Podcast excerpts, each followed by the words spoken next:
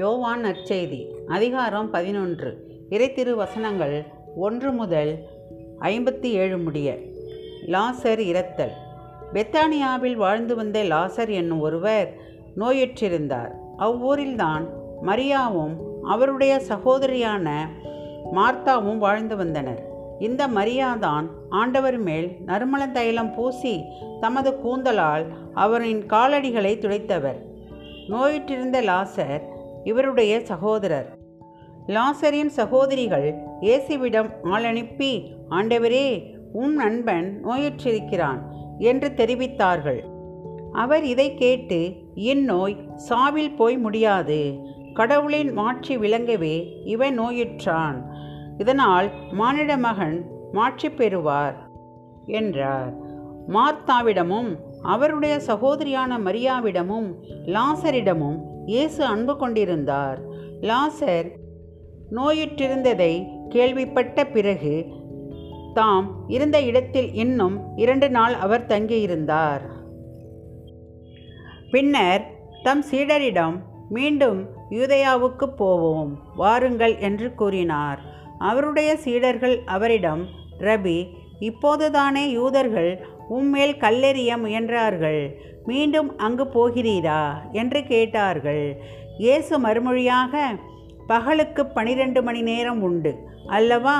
பகலில் நடப்பவர் இடறி விழுவதில்லை. ஏனெனில் பகல் ஒளியில் பார்க்க முடிகிறது. ஆனால் இரவில் நடப்பவர் இடறி விழுவார். ஏனெனில் அப்போது ஒளி இல்லை என்றார். இவ்வாறு கூறிய பின் நம் நண்பன் லாசர் தூங்குகிறான். நான் அவனை எழுப்புவதற்காக போகிறேன் என்றார். அவருடைய சீடர் அவரிடம் ஆண்டவரே அவர் தூங்கினால் நலமடைவார் என்றனர். இயேசு அவருடைய சாவை குறிப்பிட்டு இவ்வாறு சொன்னார். வெறும் தூக்கத்தையே அவர் குறிப்பிட்டதாக அவர்கள் நினைத்தார்கள். அப்போது இயேசு அவர்களிடம் லாசர் இறந்து விட்டான் என்று வெளிப்படையாக சொல்லிவிட்டு நான் அங்கு இல்லாமல் போனது பற்றி உங்கள் பொருட்டு மகிழ்கிறேன். ஏனெனில் நீங்கள் என்னை நம்புவதற்கு இது ஒரு வாய்ப்பாகிறது.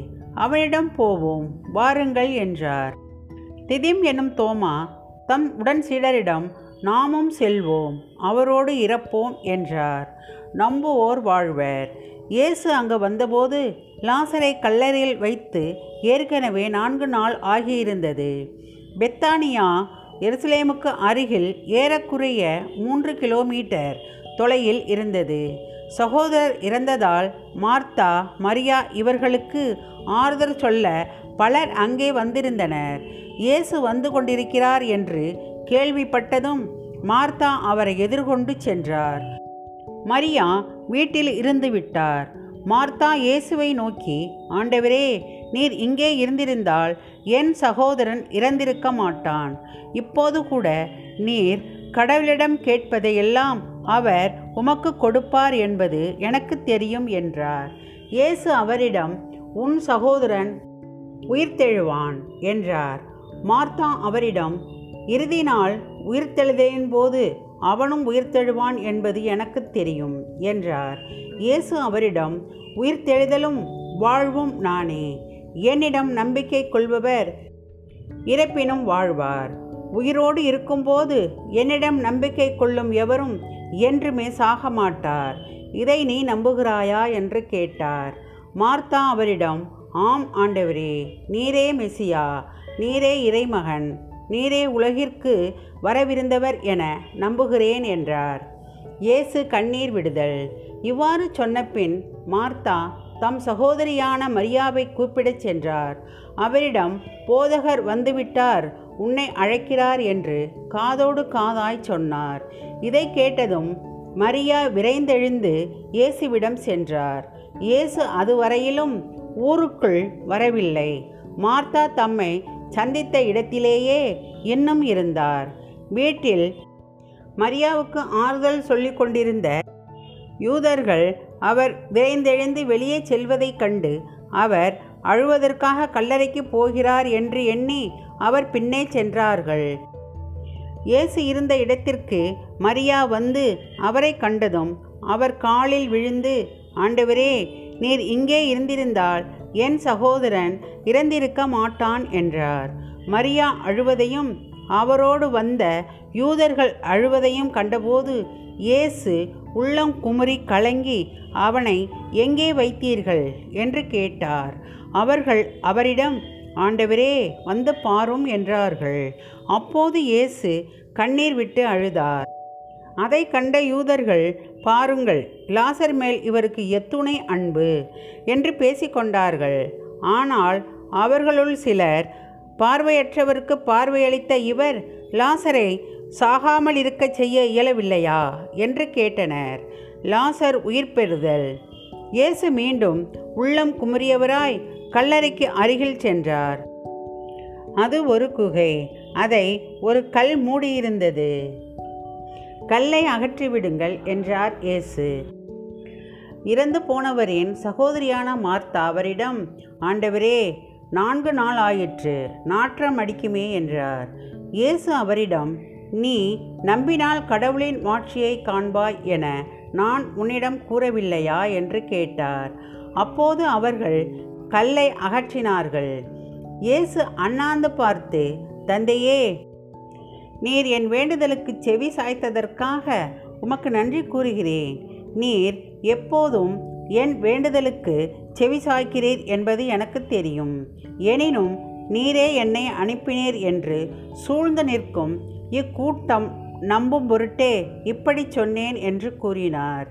இவ்வாறு சொன்னபின் இயேசு உரத்த குரலில் லாசரே வெளியே வா என்று கூப்பிட்டார்.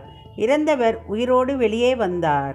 அவருடைய கால்களும் கைகளும் துணியால் சுற்றப்பட்டிருந்தன. முகத்தில் துணி சுற்றப்பட்டிருந்தது. கட்டுகளை அவிழ்த்து அவனை போக விடுங்கள் என்று இயேசு அவர்களிடம் கூறினார். இயேசுவை கொலை செய்ய திட்டம். மரியாவிடம் வந்திருந்த யூதர் பலர் இயேசு செய்ததைக் கண்டு அவரை நம்பினர். ஆனால் அவர்களுள் சிலர் பரிசேயரிடம் சென்று இயேசு செய்ததை தெரிவித்தனர். தலைமை குருக்களும் பரிசேயரும் தலைமைச் சங்கத்தை கூட்டி இந்த ஆள் பல அரும் அடையாளங்களை செய்து கொண்டிருக்கிறானே என்ன செய்யலாம்? இவனை இப்படியே விட்டுவிட்டால் அனைவரும் இவனிடம் நம்பிக்கை கொள்வர். அப்போது ரோமையர் வந்து நம் தூய இடத்தையும் நம் இனத்தையும் அழைத்து விடுவார்களே என்று பேசிக்கொண்டனர். கயபா என்பவர் அவர்களுள் ஒருவர்.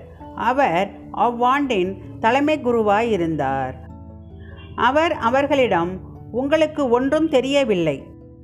இனம் முழுவதும் அழிந்து போவதை விட ஒரு மனிதன் மட்டும் மக்களுக்காக இறப்பது நல்லது என்பதை நீங்கள் உணரவில்லை என்று சொன்னார். இதை அவர் தாமாக சொல்லவில்லை.